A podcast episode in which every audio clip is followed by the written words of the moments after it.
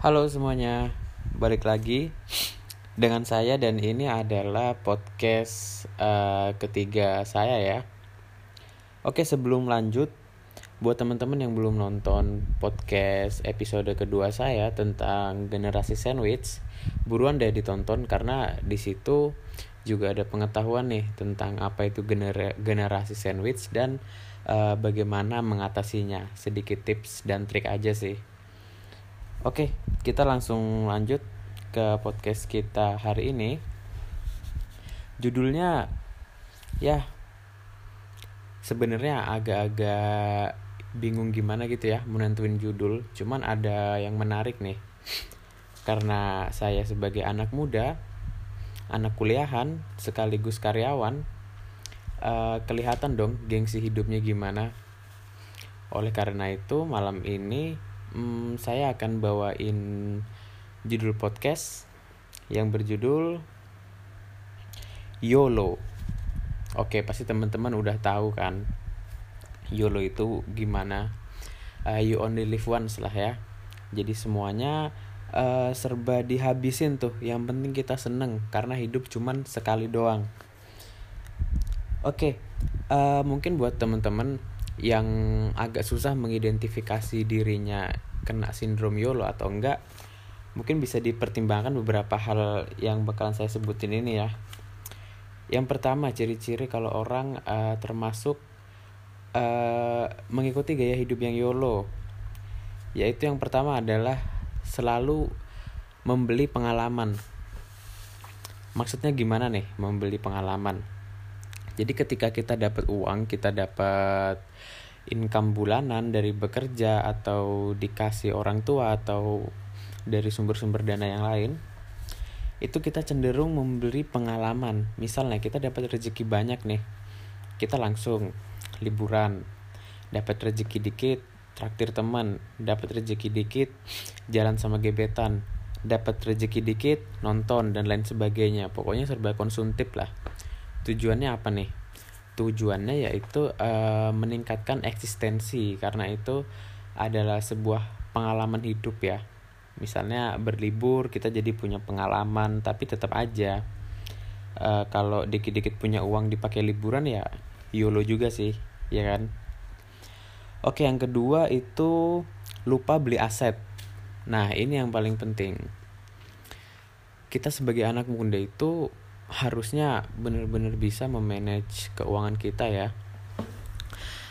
Karena kalau kita dapat uang nih banyak misalnya uh, dikasih oleh keluarga atau dari gaji kita spending buat pengalaman nggak masalah sih yang penting itu masih terukur dan dalam koridor batas wajar dan teman-teman juga jangan pernah lupa beli aset karena aset itu selain uh, menjadi dana cadangan, dana darurat itu juga bakal bisa uh, menjadi dana pensiun buat teman-teman gitu.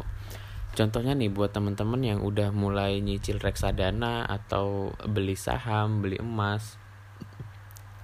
Uh, instrumen investasi seperti itu kan tiap tahun harganya meningkat terus ya.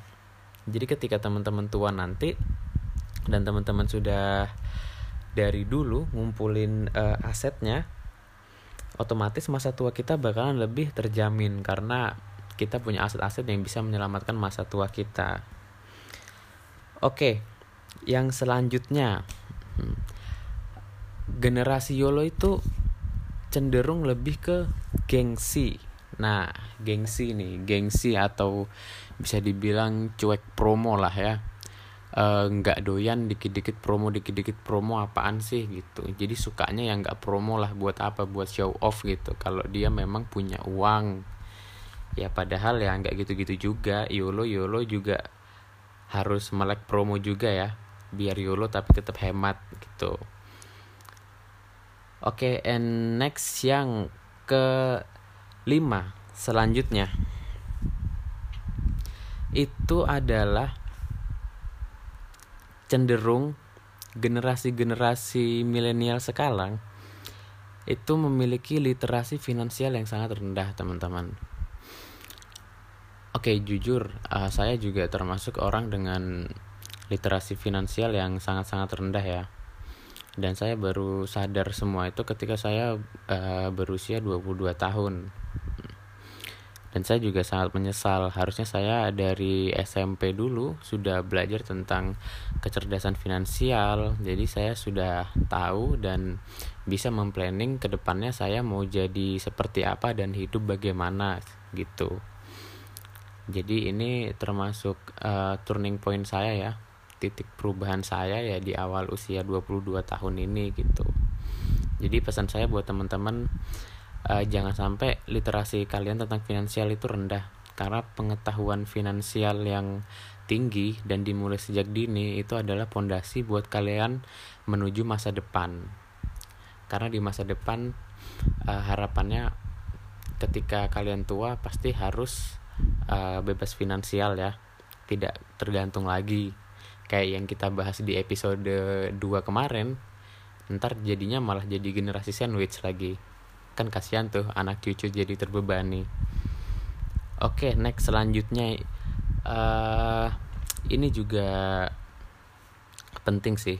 Jiwa sosial tinggi. Nah, jiwa sosial tinggi ini kaitannya dengan uh, hubungan pertemanan nih ya.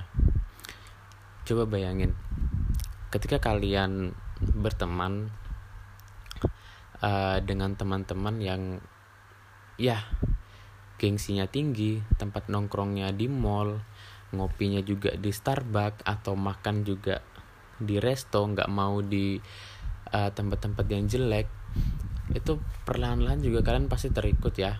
Nggak mungkin kan kalian nggak terikut. Namanya juga teman satu kumpulan, masa uh, temen-temennya ngopi di Starbucks kalian ngopi di angkringan kan nggak mungkin kan ya jadi tidak peduli berapapun income anda berapapun pemasukan anda jika kalian salah pilih teman dan kalian berteman di dalam lingkungan yang memiliki gengsi yang tinggi saya jamin deh pasti tabungan kalian atau uang kalian itu bakalan cepet habisnya gak kerasa gitu Hmm.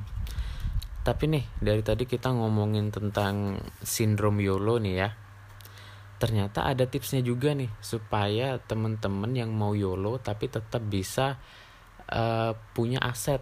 Nah, atau dalam kata lain YOLO tapi kaya gitu. Tipsnya itu uh, kalau untuk uh, awal-awal nih kita harus teredukasi dulu ya secara finansial. Itu yang paling penting teredukasi secara finansial. Dan selanjutnya ketika anda menerima pendapatan jangan langsung dibelanjain.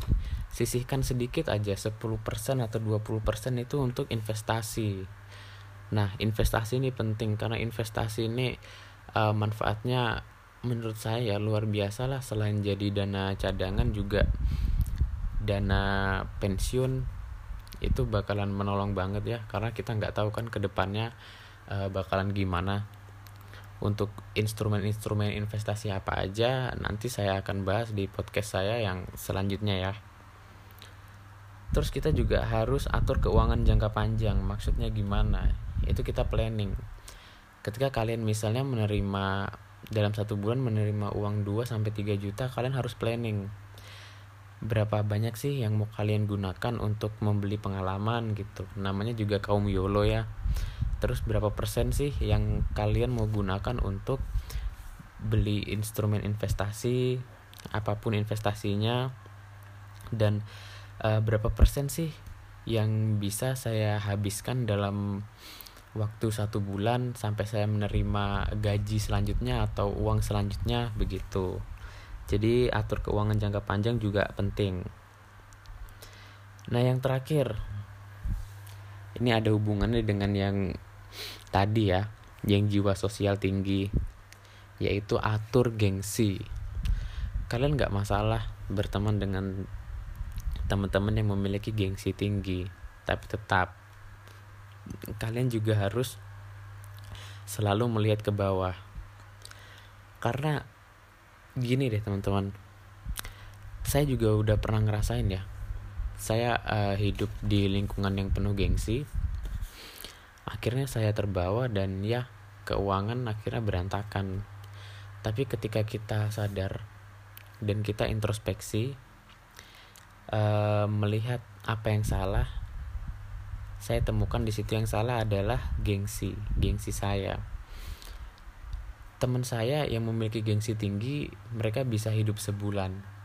Dan teman-teman saya juga yang nggak nggak hidup dari gengsi dan hidup seadanya aja dengan hidup uh, sebulan uang 300 500 ribu tetap hidup juga sampai sekarang. Jadi hidup itu tergantung perspektif ya. Ini pilihan sih.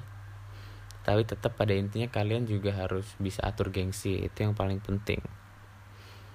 Oke uh, untuk YOLO ini paling bahaya nih teman-teman kalau sudah ketemu FOMO. Apaan tuh FOMO? FOMO itu fear of missing out.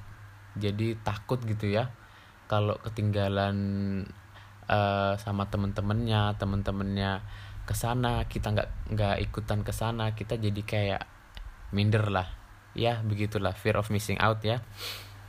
Dan paling bahaya lagi kalau sudah YOLO FOMO itu ketemu lagi yang satu yang paling bahaya nih BPJS apa tuh BPJS BB, BPJS itu budget pas-pasan jiwa sosialita. Itu pasti kelar deh. Uang pasti bakalan mengalir ke mana-mana. Nggak ada sisanya. Belum akhir bulan udah habis. Ya gitulah kaum yolo kalau mindsetnya selalu you only live once ya semua semua bakal nggak mau diinvestasiin gitu. Kebanyakan spending karena prinsipnya hidup cuma satu kali. Kapan lagi gue begini gitu. Oke buat podcast saya yang episode kali ini uh, cukup sampai di sini dulu sih. Karena kalau terlalu banyak kita ngebahas financial stuff yang lain-lain juga durasinya bakal jadi panjang banget ya. Daripada durasinya kepanjangan terus bosen juga ini udah 12 menit uh, saya udahin aja podcast saya pada malam hari ini. Next podcastnya rencana saya mau membahas tentang instrumen-instrumen investasi sih ya. Kalian udah punya apa aja gitu. Itu nanti yang akan saya bahas. Oke untuk episode YOLO kali ini cukup segini aja dulu next kita sambung di episode lainnya buat teman-teman yang sudah dengar sampai sejauh ini terima kasih dan saya sangat mengapresiasi teman-teman Artinya teman-teman mau berubah secara finansial dan teman-teman ingin sukses dan bebas secara finansial di masa depan. Ada uh, kalimat yang menurut saya menginspirasi saya ya. Kalimat ini diucapkan oleh Tennessee William. Kalimatnya kurang lebih seperti ini. Kalian bisa hidup muda tanpa uang, tapi kalian gak bisa hidup tua tanpa uang. Kenapa? Karena di waktu muda kita nggak punya uang tapi kita punya tenaga dan waktu. Sedangkan di masa tua kalau kita nggak punya uang kita juga nggak punya tenaga dan kita nggak punya waktu dan hidup di kondisi seperti itu luar biasa sulitnya teman-teman. Akhirnya apa? Akhirnya ya balik jadi generasi sandwich lagi dong jadi beban lagi dong buat anak cucu. Kan gak enak gitu. Udah tua malah jadi beban. Oke teman-teman. Cukup sampai di sini aja dulu podcastnya. Terima kasih. Wassalamualaikum warahmatullahi wabarakatuh